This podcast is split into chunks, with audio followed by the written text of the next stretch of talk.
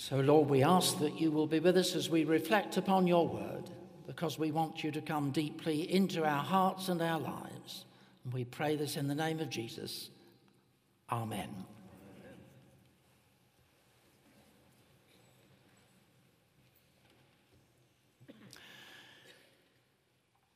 Back in the 1980s, we had one of the more serious recessions, economic recessions, that our country has known in the 20th century.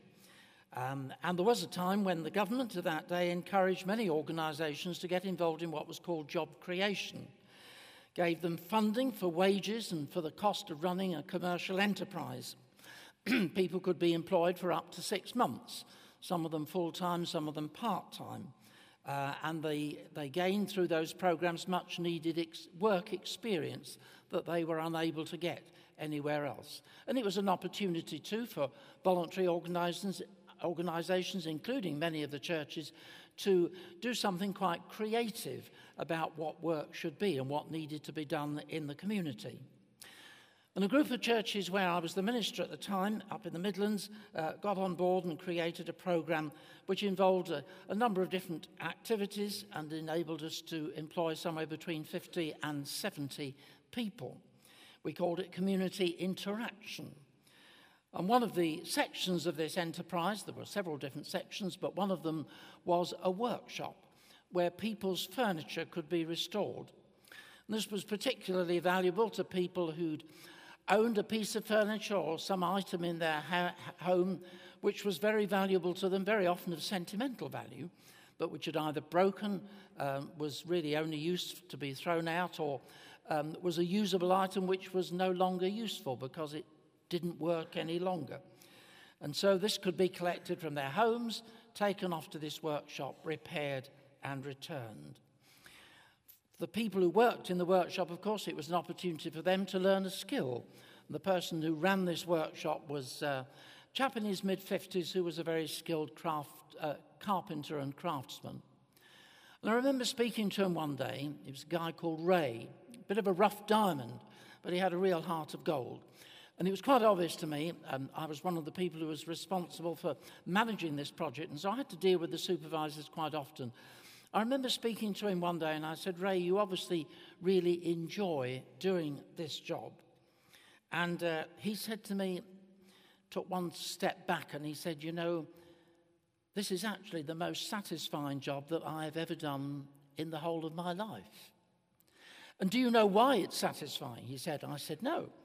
He said, Well, it's not the wage at the end of the week. He said, The satisfaction for me comes when I go back to somebody's house, take a piece of furniture out of the van, take it back into their home, something which was a treasured possession for them, and I take it back to them restored and ready for use again. And I see the smile on the face of the old lady or the elderly gentleman who welcomes it back into their home once again. That's my satisfaction, he said. When things get broken, especially if they happen to be something of great value to us, uh, we long for mending and we long for restoration. And what great happiness if that restoration can take place. And of course, it doesn't apply just to pieces of furniture. The repetitive theme in that psalm that Tony came and read to us this morning is a plea for restoration. The words, Restore us, O God, make your face to shine upon us, that we may be saved, occur three times in that psalm, and in fact, a fourth time with a slight variation. And this psalm has been used in worship for some two and a half thousand years now, of course. That prayer, Restore us, O God, has sometimes been a deeply heartfelt, even though the circumstances of people praying the prayer has changed. In its original setting, of course, the prayer is addressed to the shepherd of Israel. The circumstances in which that prayer was first prayed uh, probably date back to a time when the country, the nation of Israel, which was the name that was given to the northern kingdom, that middle sort of period of Old Testament history when the people of the Hebrews, the Jewish people, were divided into two nations uh, northern kingdom and the southern kingdom. The northern kingdom was given the name Israel, containing 10 of the 12 tribes. Um, And they had a rough time from some of their neighbors. And there was a period when the Assyrians, who were the great, powerful empire of the day, uh, attacked and invaded uh, and uh, over, eventually, of course, actually overran them. Probably this prayer was first prayed by those people in the northern kingdom, the kingdom of Israel. Restore us, O God, make your face to shine upon us. Down in the south, the other two tribes of Israel that form the kingdom of Judah around Jerusalem, surrounding countryside, they would also have used that prayer as part of their worship as well, based very often in the temple. And their need to pray that prayer came more than a century or so later, when they were overrun, not this time by the Assyrians, but by the Babylonians, who by this time were the big boys of the day, the powerful empire in that part of the world. And of course, eventually, that southern kingdom of Israel, Judah, they too were overrun. They were carried away into exile into Babylon for some 70 years, a very significant period of Old Testament history. And almost certainly that prayer would have been prayed during that period when they were being invaded. That prayer would have been prayed with heartfelt earnestness. Restore us, O Lord, make your face shine upon us. If you fast forward another 500 years to the time when Jesus lived, when Jesus was born in Bethlehem, that prayer would almost certainly have been on the lips of many faithful Jewish people because their nation had been overrun, this time by the Romans. The Roman Empire, of course, stretched almost all the way around the Mediterranean Sea.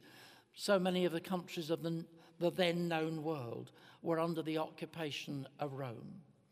And the Jews were very conscious of living in an occupied country with their laws, uh, the Roman laws being layered on top of their own Jewish laws, their taxes being sent and collected and sent abroad to Rome to fund the great Roman Empire, their streets occupied by Roman soldiers who could be very brutal. And you can almost hear this prayer being prayed again in that period with great earnestness Restore us, O Lord. Let your face shine upon us and save us. This prayer is one of the many prayers in the Bible that can be described as a sort of multi situational prayer. It fits so many kind of situations and circumstances. And it would be prayed when people felt that things had fallen apart in the life of their nation, when people were longing for things to be mended in their own individual lives, in their families, all sorts of other circumstances. Restore us, O Lord. Make your face shine upon us. And I suppose it's for that reason that we can detect a kind of modern ring about the psalm as well. One of the repetitive items in the news this year has been the concern expressed for the environment. I don't think there has been a single day when that phrase climate change or a similar phrase has not popped up in our newspapers or on social media or on television news programs or documentaries. From changing weather patterns with exceptional fluctuations in temperatures to frightening floods, uh, uncontrollable fires, polluted rivers and seas, not to mention the fear of being swamped in our own rubbish, um, all these things remind us that something pretty fundamental has gone wrong with the world that we live in, and the delicate balance of nature needs to be restored. We sometimes just use the word environment, don't we, to describe our habitat. But for those of us who are Christians, it really is important, I think, not just to use the word environment, to use the word creation. Because to use the word creation reminds us that we have a creator what we live in and what we use and what we rely on belongs to the one who made it and who made us. And whilst we need to search for scientific solutions to some of the problems we've created, we need to cry out to God because it's His creation that we've spoilt through our carelessness and our neglect and our greed. And it's our wills and our natures that need to be changed, not just the things of the earth around us. And so that prayer of the psalm, Restore us, O Lord, make your face to shine upon us, is a very relevant prayer in the setting of our concern about climate change. Restore us, O Lord, make your face to shine upon us, that we may be saved, and so that we can enjoy the garden of your creation. The same prayer really is very appropriate when we think about our life in society, our social being as communities and nations. You know, of course, that the simple message really that comes through the story of Old Testament history, the story of the Hebrew people, is that God is able to bless people together when they live in obedience to his commands. But when they disobey his commands and replace his laws with their own, then disaster strikes. And that truth is true in modern times as well as in times of Old Testament history. And when the life of our society is in turmoil and chaos, whatever country you happen to live in, the problem is not usually basically an economic one or an organizational problem.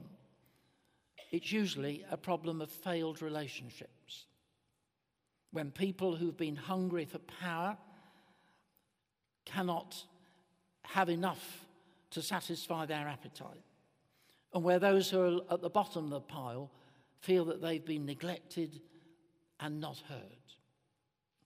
And whether we live in a country like Myanmar, where the needs of the Rohingya minority have been ignored, whether we live in Syria, where there have been years of complex clashes between various groups of people, leaving so much devastation, or whether we live in the UK, where people have been clamouring so loudly for their own versions of Brexit or none of it, whilst not being willing to pay attention to the needs of deeper society, where during the process we seem to have become a more vicious and a more hateful people, to the point where some people no longer feel it's safe to stand for public office.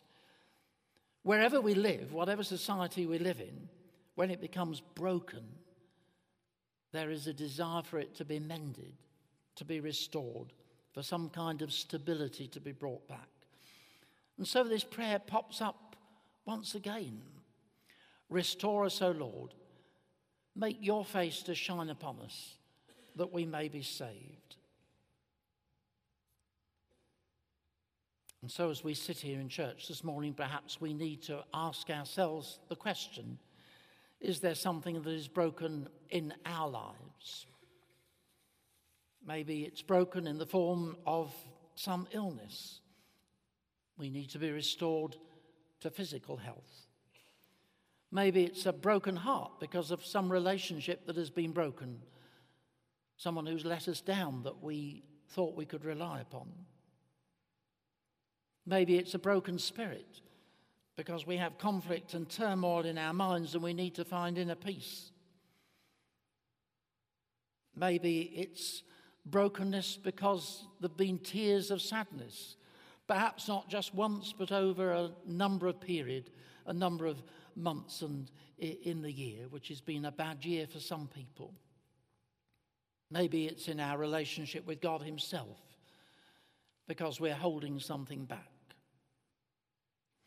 In all or in any of these situations, it is appropriate for us to pray this prayer that we've heard this morning Restore us, O God, make your face to shine upon us.